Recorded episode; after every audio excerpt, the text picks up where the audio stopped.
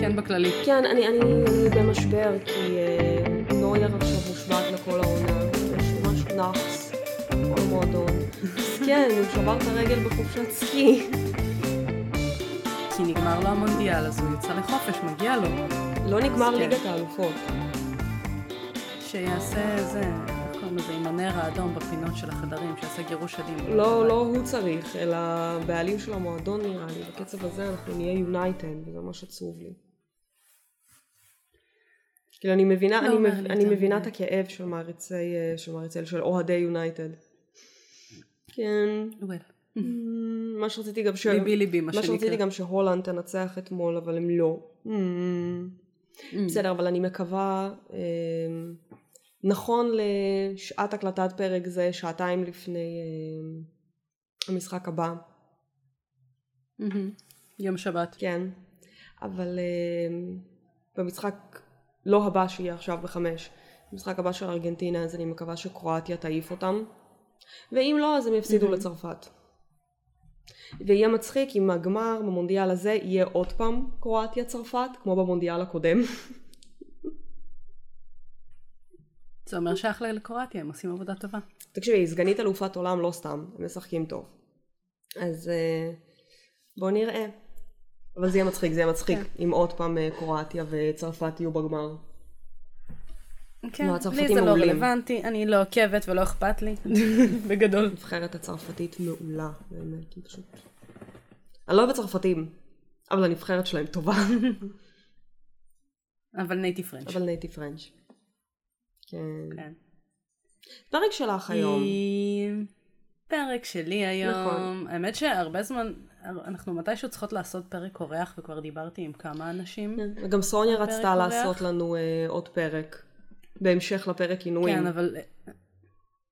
כן, אבל את סוניה אנחנו נעשה איתה גם בזום, ואם נביא פרק אורח, כנראה נביא אותה חזרה למרכז לעשות את זה כמו שצריך. Thank you. לשם שינוי. כן. לשם שינוי. אז, אה, אז אנחנו עובדות על זה, כשאנשים יפסיקו להיות עצלניטיוס ויתחילו לעשות תחקירים. אבל, אבל, הרעיון של הפרק שלי היום, זה אולי פרק אה, שכן יעודד את קסניה לבוא לעשות לנו פרק אוקיי, אורח. טם טם טם. כן. כי סניה מטיילת ככה, בפראג עכשיו. קודם כל, חיים של תותים.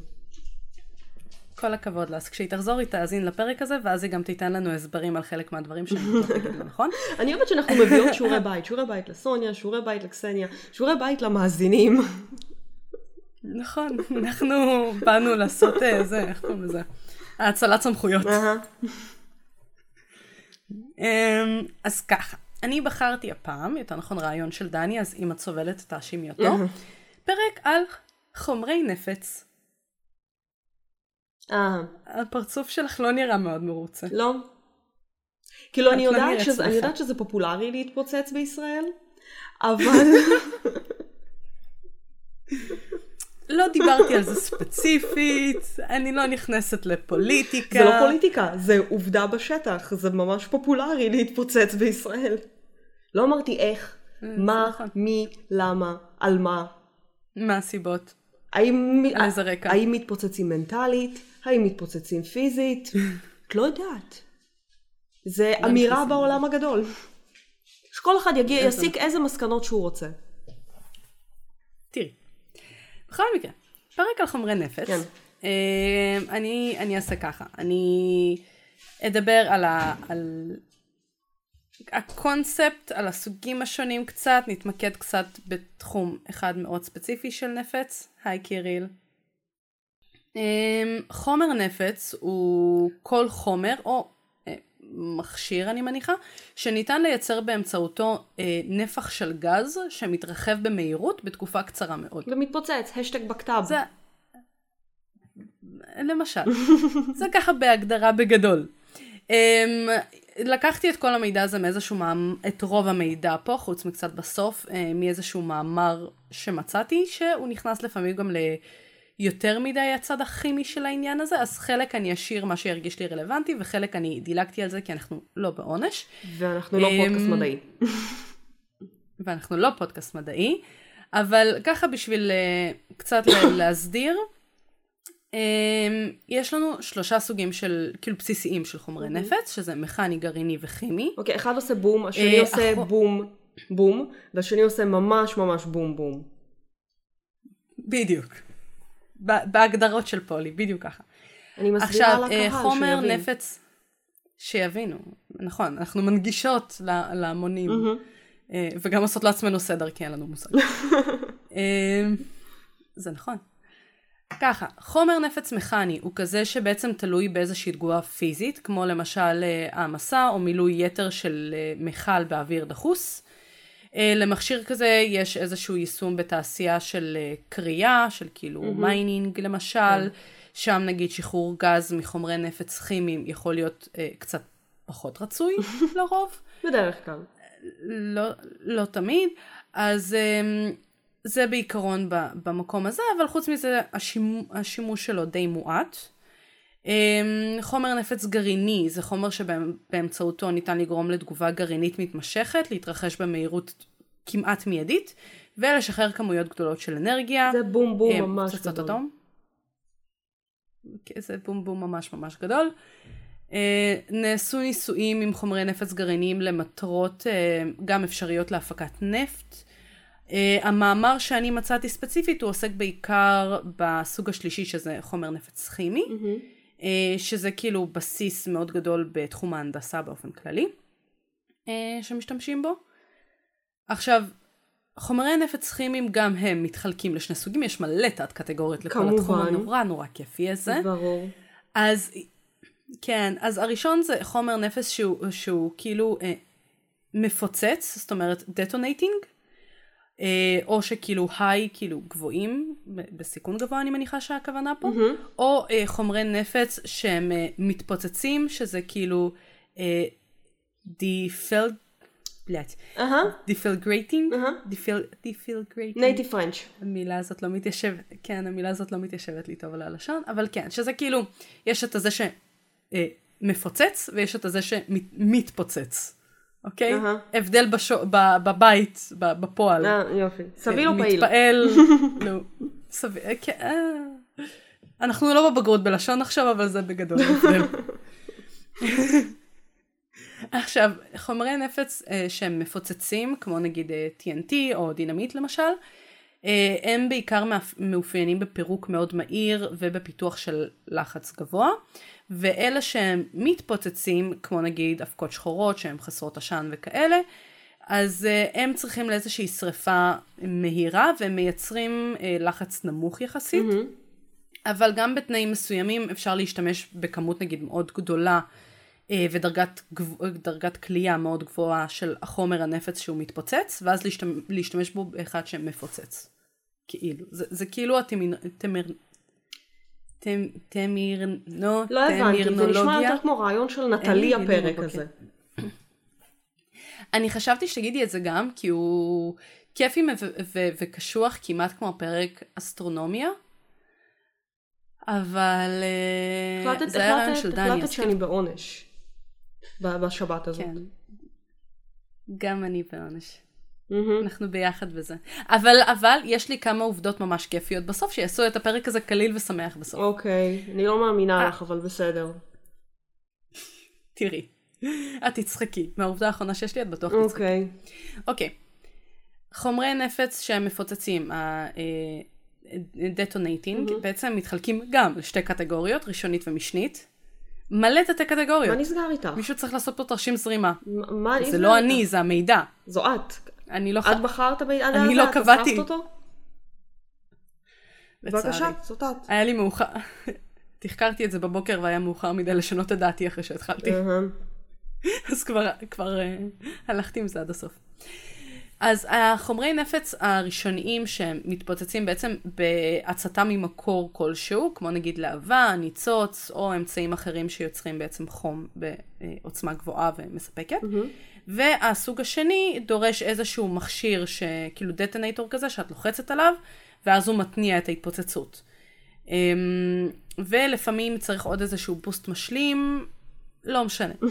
בגדול זה או שאת משתמשת באיזשהו ניצוץ, או שאת משתמשת באיזשהו מכשיר שאת לוחצת עליו, כמו שאנחנו מכירים כזה ב- בסרטים, אני לא רוצה להיות אה, בסרטים כל האלה שבאים להתפוצץ כן. והם אומרים כאילו, אל תיגע בי, אני אלחץ על הכפתור, אז כזה. אוקיי. Um, אז יש כאלה חומרי נפץ שהם יכולים להיות גם וגם, בהתאם לבעצם איך שבונים אותם, תנאי השימוש, whatever.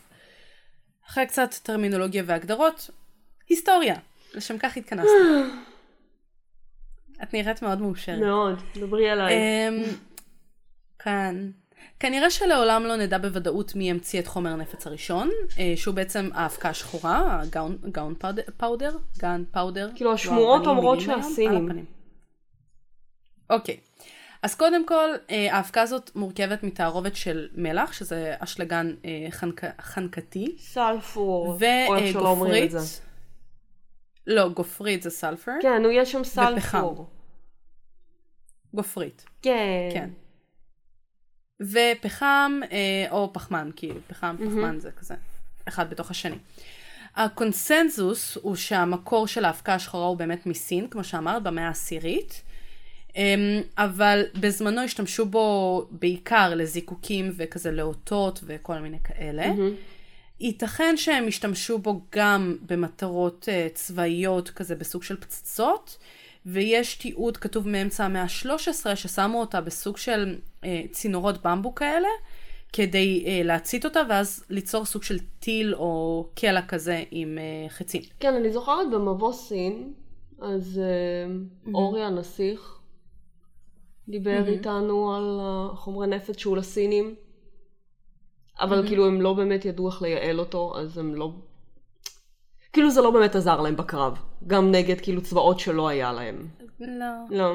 לא יותר מדי. אבל כאילו יש כאלה שבאמת אומרים שיש, שהמקור של זה זה מסין מהמאה העשירית. יש עדויות שונות לכך שבעצם הערבים היו אלה שהמציאו את האבקה השחורה. Mm-hmm. בערך ב-1300 לספירה הם פיתחו את האקדח כביכול הראשון. Okay. אוקיי. אה, מה שאמרתי קודם, אה, התבלבלתי מה שאמרתי קודם שהסינים עשו, הם יצרו כאילו סוג של טילים או סוג של מקלע מהבמבוק, אבל הערבים היו בעצם אלה שעשו צינור מבמבוק שהוא היה מחוזק גם בברזל, mm-hmm. והוסיפו לו סוג של מטען של אבקה שחורה, שבהתנעה שלה הוא היה יורה חצים. אוקיי. Okay. אז הוא כאילו היה יורה אותם למרחק. וסוג של האקדח הראשון. ה prototype. אמ, יש טען... כן, סוג של. אמ, יש טענות שהאבקה השחורה התגלתה על ידי חוקר בימי הביניים, שנקרא רוג'ר בייקון. אמ, כן, שכתב הוראות אה, מפורשות לאיך להכין את האבקה הזאת בשנת 1243, 1242, אה, סליחה, באמצעות איזשהו תרשים כאילו בלטינית, שהיה מאוד קשה לפענוח גם. ברור. אבל אה, בייקון קרא ערבית, אז אה, יש שאומרים שיכול להיות שהוא קיבל את הידע שלו בעצם ממקורות ערביים. הגיוני. אז כאילו, זה כמו כזה סוג של הסיפור המקורי, אנחנו לעולם לא נדע מה היה הסיפור המקורי של, של הדבר הזה. Um, כמה חוקרים מייחסים את המצאת כלי הנשק uh, לנזיר גרמני מתחילת המאה ה-14 בשם ברטולד שוורץ. תראו אותה איזה ש... יופי מצליחה להגיד שמות. כל הכבוד. לבד. כל אל, הכבוד. אל תתרגלי לזה, אל תתרגלי לזה. אנחנו חוגגים פה את ההצלחות הקטנות שלנו. נו, הנה, תראי, תראי, אני מחמיאה לך, לא סתם. לא זלזלתי. תודה. תודה. אני מאוד נגעת בלבי. אני מחכה לשם הבא, קדימה. כן. אז בעצם אה, כלי הנשק כאילו קצת מתחילים להיות מוזכרים בכתבים אה, מהמאה ה-14 בכל מיני מדינות שונות.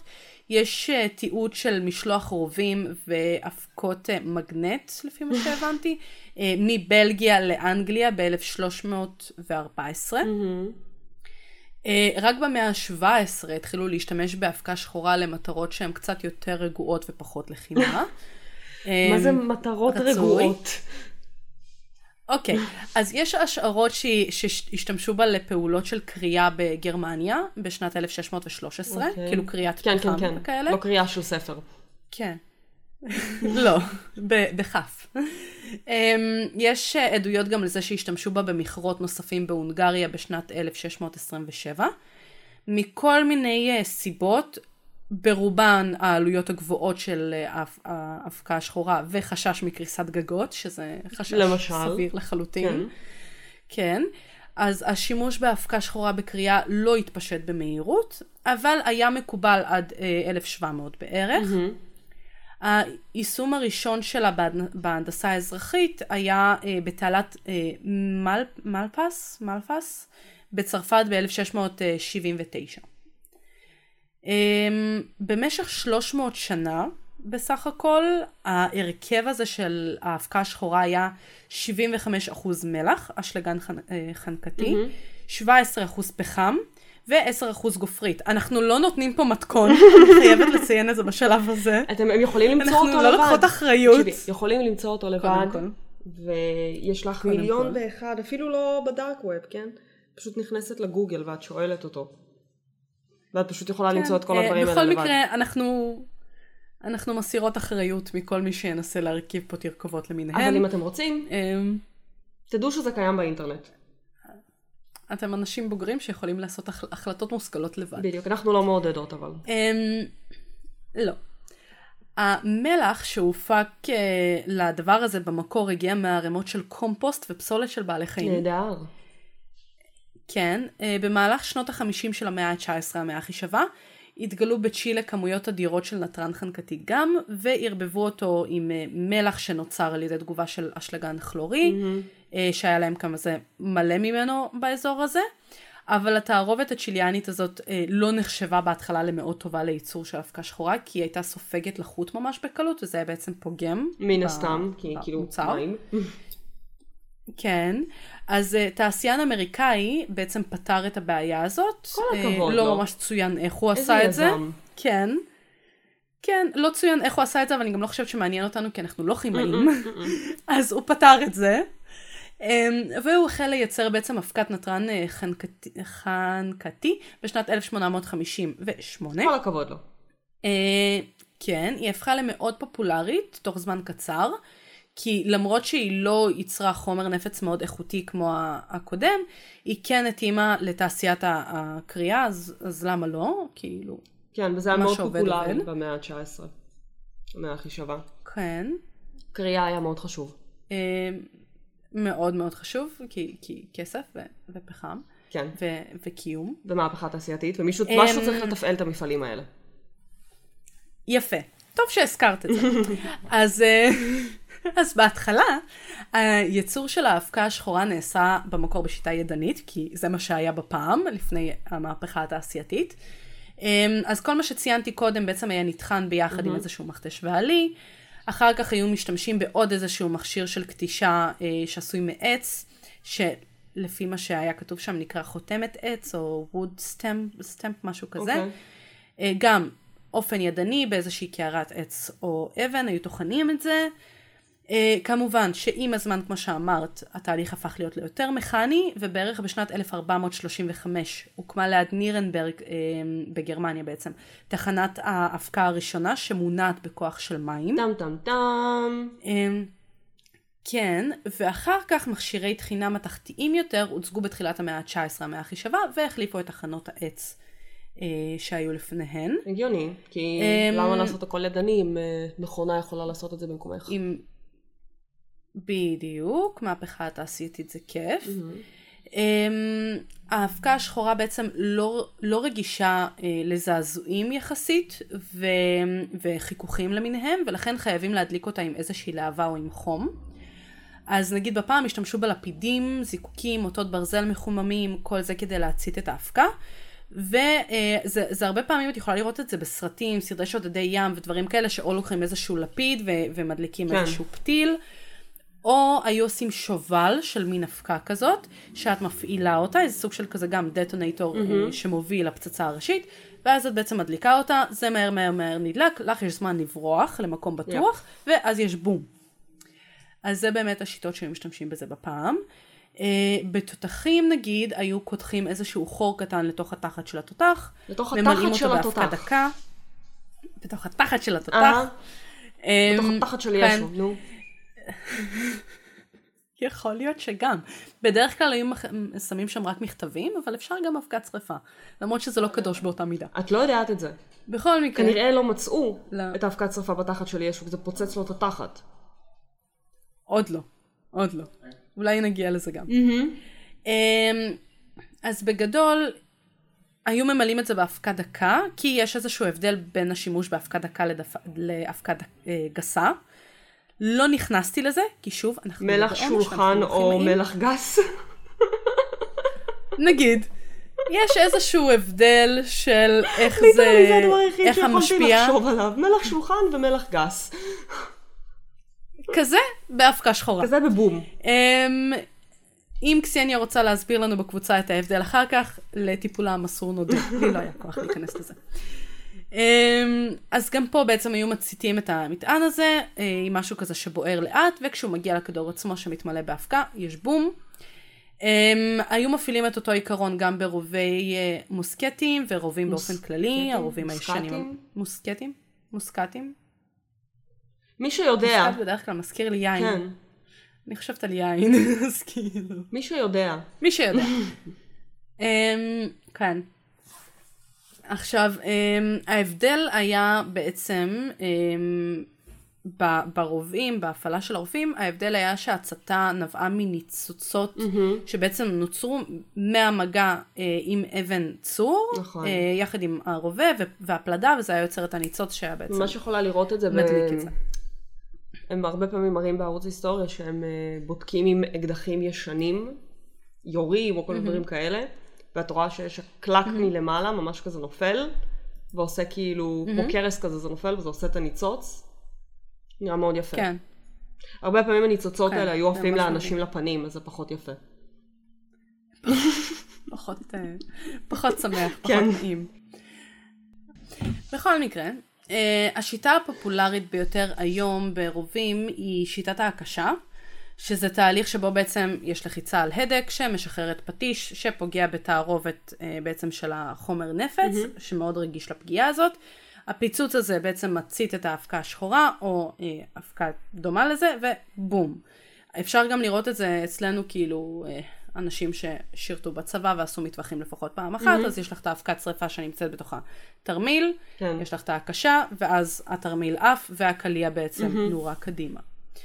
אז זה, זה אותו עיקרון. Um, התורם המרכזי להתקדמות בשימוש בחומרי נפץ בעצם היה בחור בשם וויליאם ביגפורד, ביגפורד, כמעט. כמעט. כמעט. Uh, הוא היה סוחר אורות שחי, כאילו אורות בעין, שחי ברובע קריאת הפחם של אה, קורנוול, אנגליה. הוא הכיר בעצם את כמות התאונות במכרות אה, ואת העובדה שהרבה מהם נגרמו כאילו בגלל ליקויים בפתיל, כי שוב, את צריכה את הפתיל להדליק נכון. אותו ואז יש לך את הבום. והוא החליט להמציא איזשהו פתרון. כל הכבוד לו, איזה יזם. 1800... כן, הוא ממש יזם. אה, 1831, הוא המציא בעצם את הפתיל הבטיחותי, שהיה מורכב מליבה של אבקה שחורה, שעטופה בטקסטיל, אה, והיה בה גם משהו שכאילו חוט מסוג יוטה, שזה היה חוט שמוביל בעצם את החום הכי טוב שאפשר למטען, בלי להתפוצץ בדרך. אה, אינטרסטינג, כל הכבוד. אמ, כן, הוא בעצם ככה מנע את, ה, את הפיצוץ, שהפיצוץ יקרה לפני, לפני הזמן. שהוא מגיע למטען.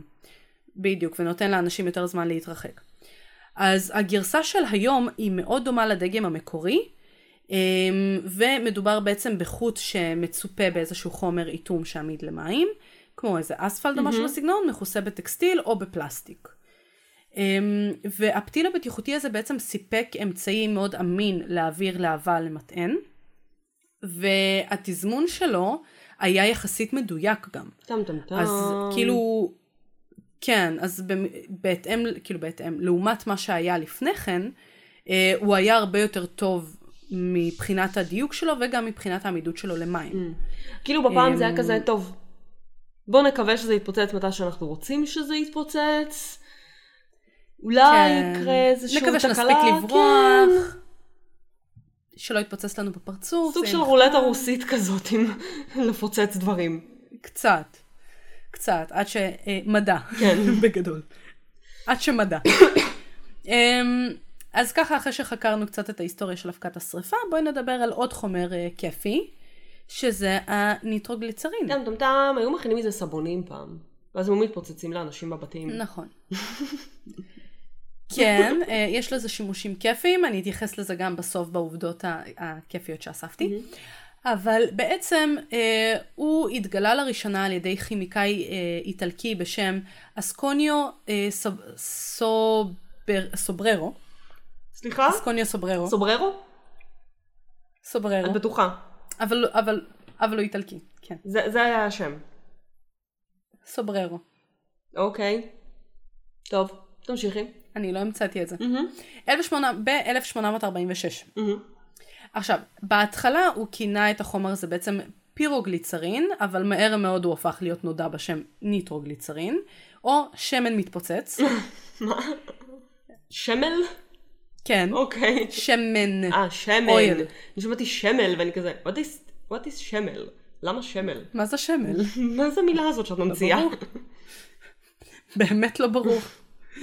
um, בגלל הסיכונים בעצם שהיו בייצור של אותו חומר וההיעדר של האמצעים המהמנים בעצם uh, לפיצוצו, הוא היה בעיקר נושא של סקרנות במעבדות וכזה יותר uh, fun stuff to do במעבדה. אה, נו, גם עד לקסניה ש- יש לה כל אמ, מיני אולם סיפורים במעבדה של אה, בוא נבדוק אם דברים מתפוצצים. בדיוק, זה מה שאנשים עשו. עד שבחור אולי, לא יודעת, אולי שמעת עליו, אולי לא, לא מאוד מוכר, בשם עמנואל נובל והבן שלו אלפרד נובל. אה, אולי, אולי, אולי שמעתי. שם שם מצלצל מוכר. אולי מצלצל מוכר. פעם, פעמיים. אז הם בעצם ערכו מחקרים מאוד מקיפים על הפוטנציאל המסחרי של הניטרוגליצרין בשנים 1859 עד אה, 61, וב-1862 הם בעצם בנו מפעל אה, בהלנבורג בשוודיה, ואלפרד, שהיה כימאי, אה, בעצם היה אחראי לתכנון של המפעל הזה, כדי שגם יהיה יעיל וגם יהיה מאוד בטוח יחסית למידע שהיה להם יחסית. לפעם. יחסית לפעם. אה, למרות זאת, המפעל התפוצץ ב-1864, אה, והרג... בשיא האירוניה. כן. כן, והוא הרג בין היתר את האח הצעיר של אל, אה, אלפרד, שקראו לו אמיל אוסקר. והוא קיבל על זה כן, פרס עכשיו את קצת... אה, דרווין. לא, אולי הוא קיבל איזה פרס נובל. דרווין, דרווין. פיין. בכל מקרה, אה, זה היה סופר באסה, אבל למרות שהמקרה הזה מאוד השפיע עליו, ובצדק, כי הוא היה אחראי לביטחון של, של המפעל הזה, אה, אה, אלפרד המשיך לעבוד, כל הכבוד לו. אה, ו... כן, וב-1865 הוא הקים בעצם מפעל בגרמניה, ואחר כך עוד אחד בשוודיה, לא רחוק מסטוקהולם. אה, ואז הוא בנה גם עוד אחד בנורבגיה. כל הכבוד לו. איזה איזה יזם, איזה יזם. כן, הם בעצם מצאו את הדרך לייצב את החומר הזה, והוא קיבל פטנט על בעצם ייצור ושימוש בניטרוגליצרין בארצות הברית בשנת 1866. אה, ובגלל שלייבא אה, חומר נפץ מאירופה בקנה מידה גדול, לא היה מאוד מעשי ולא רצוי, לא מומלץ. מה שנקרא. לא מומלץ. הוא ביקר הרבה בארצות הברית, אה, לעיתים קרובות באמת כדי לנסות לעניין את אנשי ההון המקומיים בחומר הזה. שהם ולהרוויח לייצר. לבד. אה, שהם יקנו ממנו את הפטנט. ו- כן, כאילו הוא החליט אה, ליצור כי- סניפים של זכיינות. מה שנקרא. עכשיו לצערו הוא לא היה איש, איש עסקים נהדר, אז הוא באמת נפל קורבן למספר אה, אנשי עסקים מאוד תחמנים, שהוא מכר להם בסופו של דבר את ההחזקה אה, האמריקאית בחומר הזה ב-1885, תמורת 20 אלף דולר בלבד. איזה פראייר. ממש פראייר. איזה פראייר. הוא היה צריך להתייעץ עם עורך דין או משהו, כן. אני לא יודעת, זה לא... לא נשמע כמו עסקה הוגנת בסך הכל. טוב, נו. אמ, כן. היום רוב המומחים רואים את ההמצאה בעצם של המכסה אה, המתפוצץ כזה, blasting cap קוראים לזה, אוקיי. של אה, נובל משנת 1865. אמ, הם רואים את זה כהתקדמות הגדולה ביותר במדע חומרי הנפץ מאז גילוי האבק- האבקה השחורה. אז בגלל זה זה נובל? שזה שוב, זה נובל? אני לא, לא, אין, לא מצוין לי אה, למה קוראים לדברים נובל על שמו, לא הגעתי לשלב הזה, עצרתי קצת לפני. זה מאפנה. כי כאילו, זה מה שמעניין אנשים. אני, הזכרת את לא נובל, מאפנה, אז לא לפחות את על- צריכה להגיד למה דווקא נובל. זה עצלניטיוס, כזאת עצלניטיוס. אי אפשר לסמוך עלייך אני, בכלל. אני אבדוק את זה לאבא. בכלל אי אפשר לסמוך עלייך. בקיצור, הנה לכם שיעורי אני בית. מתעסקת בחומרי נפץ. מי שיש לו כוח לחקור ולבדוק נקרא על שמו? למה נובל, אז uh, תעדכנו אותנו. בכל מקרה, בשילוב בעצם עם אה, הפתיל הבטיחותי הזה של אה, ביקפורד שדיברנו עליו קודם, אה, והמכסה, ה blasting cap הזה של, אה, של נובל, אה, הוא בעצם סיפק אמצעי אמין לפיצוץ של ניטרוגלצרין וחומרי נפץ נוספים אה, שבאו אחר כך. לאחר מספר ניסיונות שהצליחו באופן חלקי, אה, נובל אה, הסתפק בסוף בתערובת של כספית, שהיה חומר כבר מאוד מוכר בשנים איך האלה. אנחנו אוהבים כספית. כן, ובשילוב עם קפסולות נחושת גם, ובעצם הוא יצר את הבלסטינג קאפ הזה שנשאר בשימוש כללי עד שנות ה-20 של המאה ה-20. אז כזה, הוא עשה התאמות וזה זה מה שיצא לו.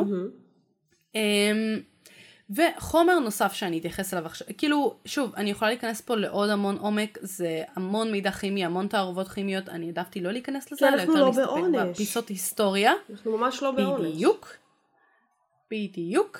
אז אה, נעבור לחומר נוסף שאולי שמעת עליו, והוא השני בחשיבותו בהמצאותיו של נובל, וזה הדינמיט. טם טם טם.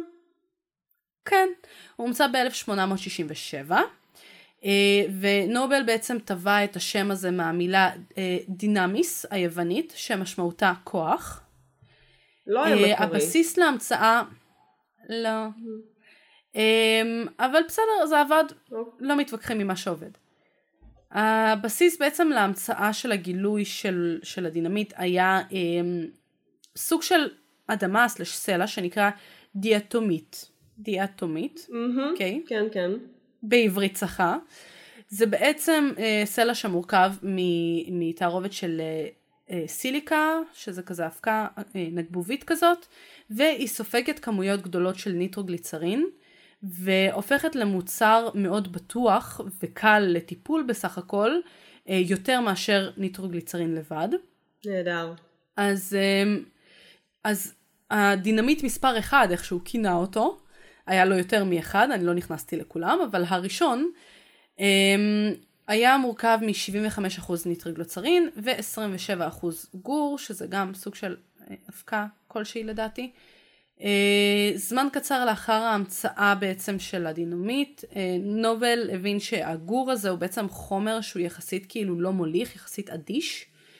והוא לא תורם לכוח של חומר הנפץ ובעצם גורע ממנו. בקיצור, נובל רצה אה, דברים כי- שיעשו מלא בום בום. זו הייתה המטרה שלו כן, בחיים. זה, זה מה שהוא עשה. ליצור בום בום. כן.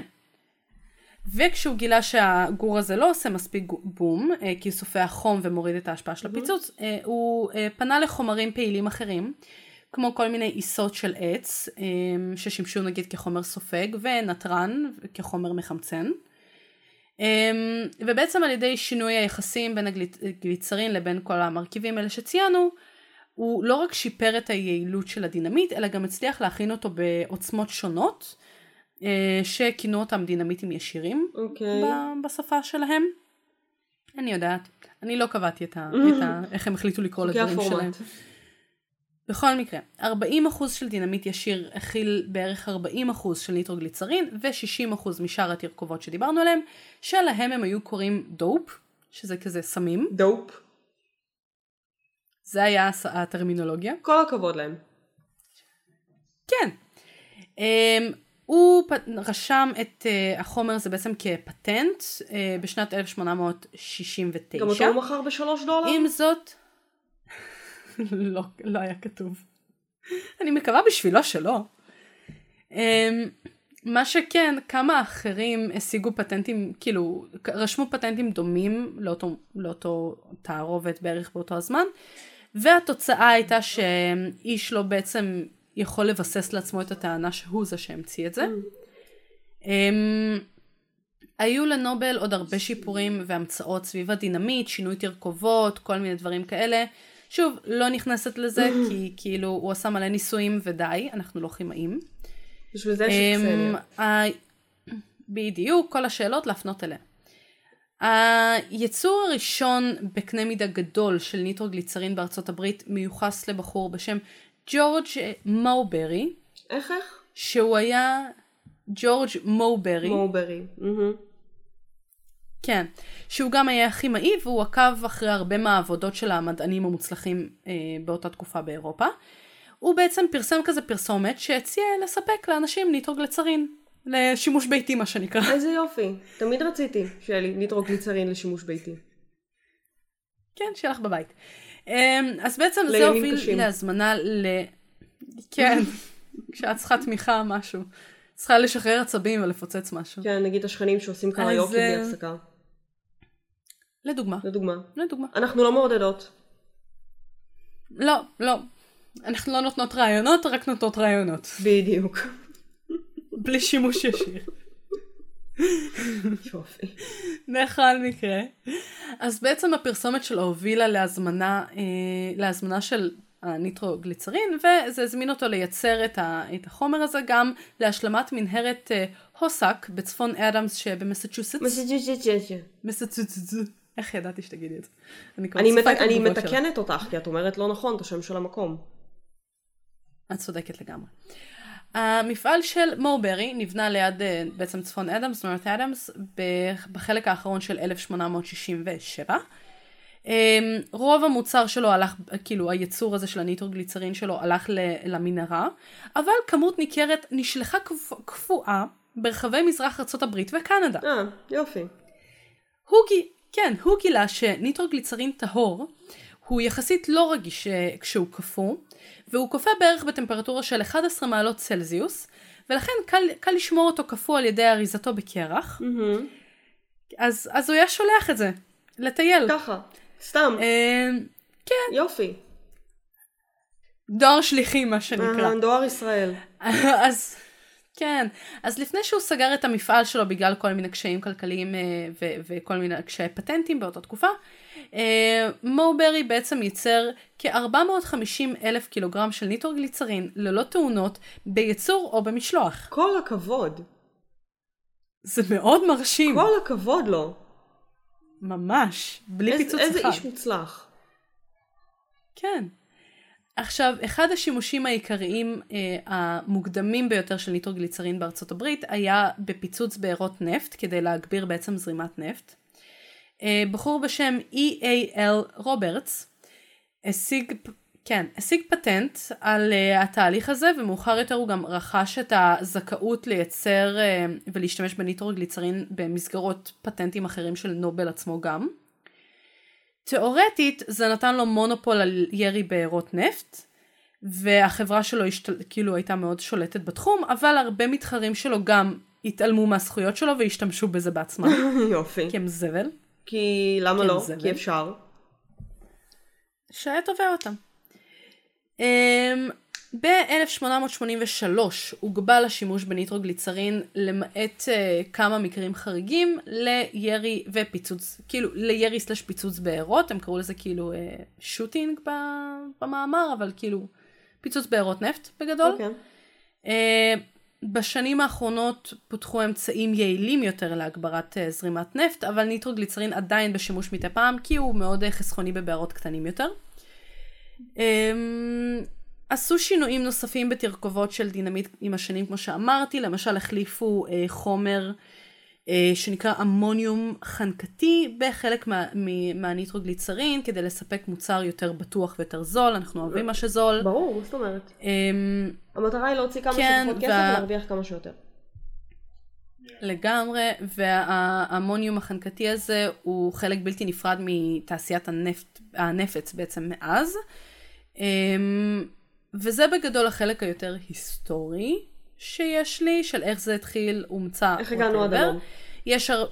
איך הגענו עד הלום, בעיקר מתמקדת במאה ה-19, המאה הכי שווה, כי אחרי זה את יודעת התפתחויות, מודרניזציה, מלחמות עולם, אה, פיצוץ גרעיני בהירושימה נגסקי, היה שמח. לא- אמ, לא סתם, לא סתם המאה תלוי את ה-19 מי שואל. המאה הכי שווה. כולם כל הזמן שואלים למה היא המאה הכי נכון. שווה. הנה, עוד סיבה למה היא המאה הכי. שווה. למשל. אז אמ, שוב, אם, אה, אם קסניה רוצה לבוא ו, ולפרט ולהרחיב, אמ, שתבוא, בשביל מה היא עשתה דוקטורט בכימיה אם לא בשביל הדברים האלה. כימיה אמ, אנליטית. הדוקטורט שלה נטו אומר, אה, הנה אני לוקחת אבקה ואני יכולה להגיד לך מה יש בה. הנה נוזל, אני יכולה להגיד לך מה יש בו. אז שתבוא לנתח את כל התרכובות האלה שלא נכנסתי אליהן, כי למה? כי למה? אבל בואי נסכם בעובדות כיפיות. סבבה? אני לא סומכת עלייך. זה באמת כיף לא אבל, אני. מתחילה בעיקר. נו, אני מתחילה, אני מתחילה בעיקר שזה כלבים, נהדר. כלבים זה תמיד טוב. לבריאות. כלבים זה תמיד טוב. לפי האתר של MSA Security, שהיא חברה שמספקת שירותי ביטחון אה, ללמש- לממשלת ארצות הברית, כלבים נחשבים לגלאי הפצצות היעיל ביותר. אה, השקיעו כמעט 19 מיליארד דולר במחקר ובפיתוח, ועדיין אף מכונה או קדמה טכנולוגית לא הוכיחה את עצמה מוצלחת יותר באיתור חומרי נפץ מאשר כלבים. איזה בזבוז של מעניין. כסף. כן, בשביל להגיד שכלב עדיין עושה את זה הכי כן, טוב. כאילו יש לך משהו שעובד. נכון. למה? לא, אה, אני יודעת, לחסוך כסף, אני לא יודעת. הם לא הם עשו חסכו. בדיוק ההפך, אני לא יודעת, בכלל. Uh, כלבי זיהוי רבים של חומרי נפץ uh, אומנו לראשונה להפוך. כאילו, הרבה פעמים הם... להרבה פעמים הם קודם uh, מאמנים אותם להיות כלבי נחייה, מהמם.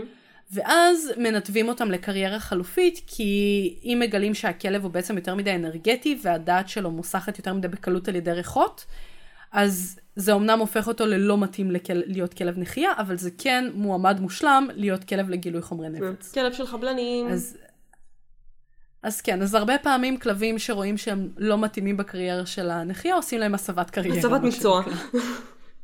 הסבת מקצוע. um, הכלבים גרים באופן מלא עם המאלפים סלש המטפלים שלהם, ולוקחים חלק מלא ביומיום שלהם בעצם. וזה יוצר, יוצר איזשהו קשר חזק בין חבר הצוות לבין הכלב, ומבטיח שהם יהיו חברותיים, שמחים ומונעים להצליח. יא. Um, כן. כל הכבוד. הרבה פעמים, כן, הרבה פעמים נעזרים בגזע של אה, רועה גרמני או אה, רועים אחרים, כן, אבל הכלב כלל. הנפוץ ביותר, כן, אבל הכלב הנפוץ ביותר לזיהוי חומרי נפץ הוא הלברדור ריטריבר. אה, נו כן, אם לוקחים לכלבי נחייה, והם אה, צריכים לעשות כן. הסבת מקצוע, אז זה הגיוני. אז כן. Uh, לדברי מייקל ויין, שהוא מנכ"ל ההדרכה לכלבים ב-MSA, uh, רוב הלברדורים, זה ציטוט, רוב הלברדורים הם מאוד food stupid. כאילו.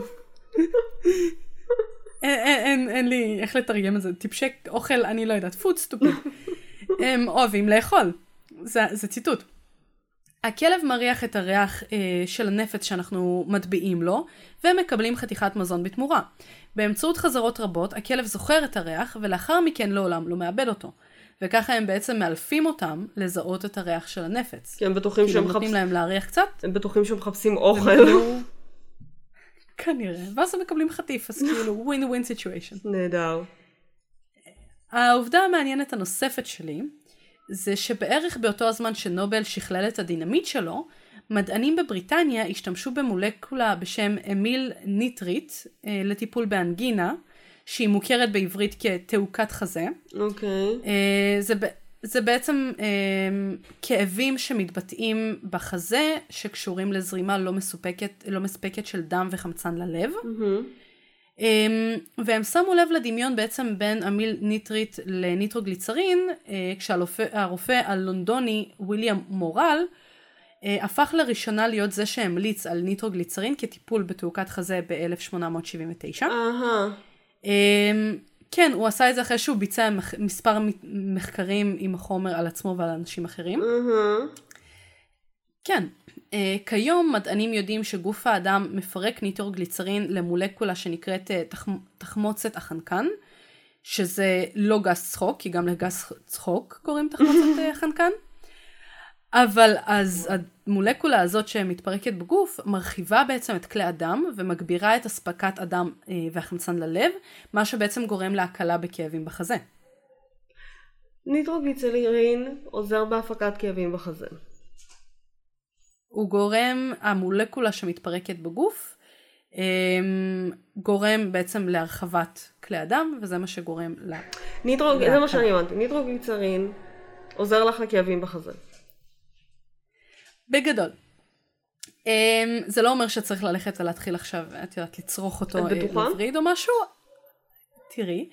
אבל um, ארגון הבריאות העולמי רואה בניטרוגליצרין כאחת התרופות החיוניות שלו למערכת הבריאות הבסיסית. יופי. כן. ומסתבר שגם אלפרד נובל בכבודו בעצמו קיבל מהרופא שלו מרשם לניטרוגליצרין בשלב מסוים, אבל דחה את התרופה וכתב עליה במכתב שלו את המילים הבאות, ציטוט: צרות הלב שלי ישאירו אותי כאן בפריז לעוד כמה ימים לפחות, עד שהרופאים שלי יהיו בהסכמה מלאה לגבי הטיפול המיידי שלי. ההן זו אירוניה של הגורל שקיבלתי מרשם לניטרוגליצרין ליטול פנימית, כאילו בבליעה. כן. הם קוראים לזה אה, טירין, טיריניטירין, כדי להפ... לא להפחיד את הכימאים ואת הציבור. אז כן. זה, אני, זה, אני זו יכולה להבין את. החרדה. חששות? כן, כן, כן, אני יכולה להבין את זה לחלוטין. קצת. והעובדה האחרונה שלי, שלדעתי תצחיק אותך. אה, שהחומר הפעיל בדינמיט זמין גם בקונדומים. סליחה? תסבירי. בבקשה. אני צריכה הסבר. בבקשה. הנה ההסבר. Uh, בעצם אותן תכונות ממריצות uh, זרימת דם שהופכות את הניטרוגליצרין לתרופה שימושית להקלה על כאבי חזה, מהמם, מהמם. הגיוני, עשויה גם לאפשר חוויה מינית מתמשכת יותר, לפי חברת Futura Medical בבריטניה. אהה, כן, ממשיכה הסבר. כן. ג'ל של ניטרוגליצרין של חברת אה, Zanifil מוכנס לתוך קונדום לטקס, ג'ל- שהמטרה ג'ל שלו של בעצם, ניטרוגליצרין. ג'ל, במילים האלה, אהה, מוכנס לתוך קונדום לטקס במטרה לטקס. להמריץ את זרימת הדם, לטקס, במטרה להזרים את זרימת הדם מהמם. כדי לעזור לגברים המדווחים על בעיות בשמירה על זקפה עם קונדום. את עוקבת אחרי קו המחשבה הזה? אני מאוד עוקבת ואני לא אוהבת לאן זה הולך. בגדול, מה שהם רצו לעשות פה, זה לעודד מין בטוח יותר על ידי שכנוע של גברים שאומרים שקשה להם לשמור על זקפה עם קונדום, בעצם נתנו להם סוג של פתרון, כי החומר הזה כן, מעודד הרחבה של כלי דם, ניטרוגליצרין. תקוו לא להתפוצץ. זה כבר בקונדום. לא צריך למרוח, זה כבר בתוך הקונדום.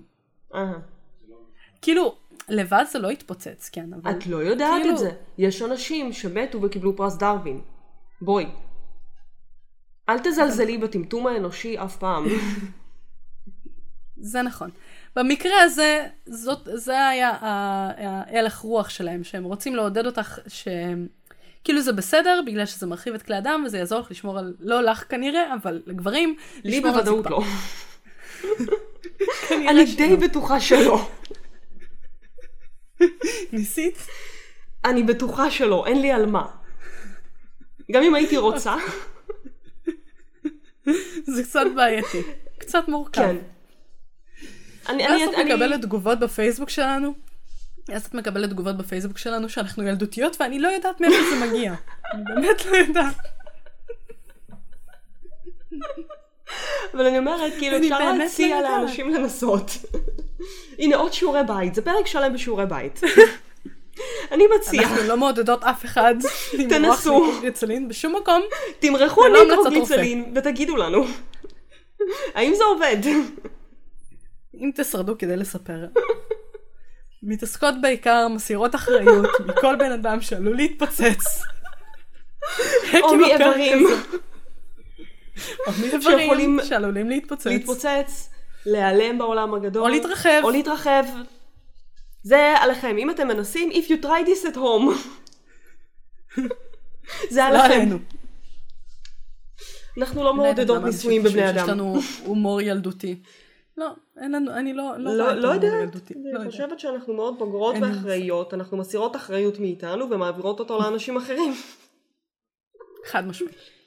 בכל מקרה, הקונדום המדובר הזה עלה לכותרות לראשונה בשנת 2011, אה, כשהוא היה בפיתוח על ידי פיוטרה, אה, וחברת מוצרי צריכה בשם רקיד בן, בנקיזר.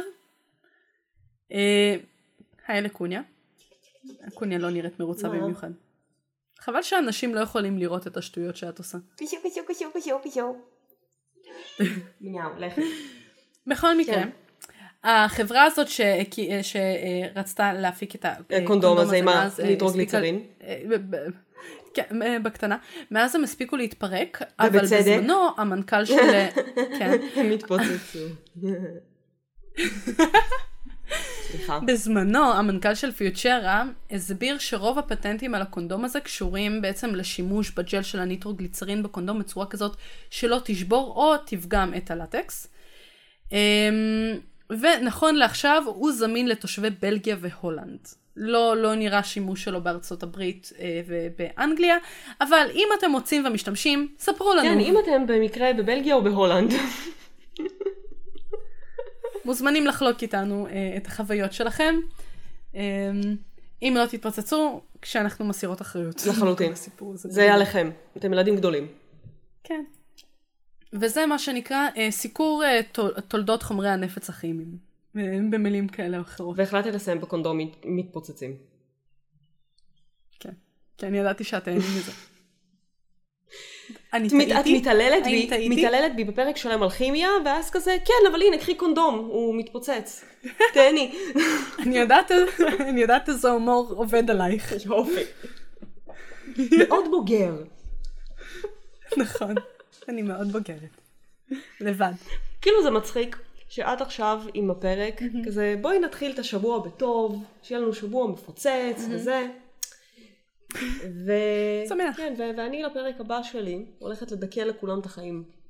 כי בשביל זה אני פה. כן, פרק דיכאון. זה באמת הולך להיות פרק כן. דיכאון. אז אה, מה שנקרא, תחכו לזה, זה יהיה שמח. כן. או שלא. לא, כאילו, כנראה שלא. רוב הסיכויים שלא. כנראה שלא. כנראה שלא. כן, כן, בקיצור, תהיו זהירים, אל תתפוצצו, כן. לא מומלץ. אל תמרחו על עצמכם שאני אני שכחתי ניטרוגליצרין. להגיד את זה בתחילת הפרק. לא רצוי. אני שכחתי להגיד בתחילת הפרק לכל מי שפולי בלבלה אותם בשריפה הגדולה של לונדון שבוע שעבר, שעבר עם החצץ. הכוונה הייתה לחציר. כן, אבל אתם יכולים להבין את הבלבול. אז זה מתחיל באותן אותיות. נכון. וכאילו, אותו שורש ו- וכזה, אני עולה חדש, מותר לי. עולה חדש. עולה חדש. 28 שנים בארץ, עולה חדש. מאוד, מאוד חדש. טרי. ממש. ממש טרי. טרי מן בכל הצד. מקרה, אז חציר, לא חצץ. נקווה שעכשיו זה עשה לכם קצת סדר בראש. כן, מי ש- מי שלא עוקב בקבוצה. כן. Uh, זהו, בקיצור, אל תמרחו עליכם תערובות שיכולות לגרום לכם להתפוצץ, אל תנסו לפוצץ, uh, לפוצץ uh, בערות uh, נפט או uh, מכרים, או שום דבר שבעצם uh, uh, עושה בום. ותצביעו לנו בגיק טיים, אנחנו חמודות. נכון, נכון, תעמידו אותנו כמועמדות בגיק טיים, ותצביעו לנו, אם ניכנס לרשימה גם השנה, כי שנה שעברה נכנסנו. כן, בשנה שעברה עכשיו פספסנו את הגשת מועמדות, פתאום היינו בהלם שאנחנו מועמדות. נכון. ככה זה השנה שעברה, אנחנו נכנסות, אנחנו כזה, אה, השם שלנו שם. מתי זה קרה? יא. אז, אה, אז בקיצור תעמידו אותנו ו- ואחר כך תצביעו לנו כי בחיים לא ננצח את עושים היסטוריה כי אנחנו פודקאסט קטן וחמוד אבל תמיד נחמד להיות מועמדות. כן, ואם אנחנו גם זה שהשם שלנו מופיע שם ברשימה, זה כבר אה, פרסום, זה כבר... אנחנו- אנחנו בעד פרי מרקטינג. נכון. אה, זהו.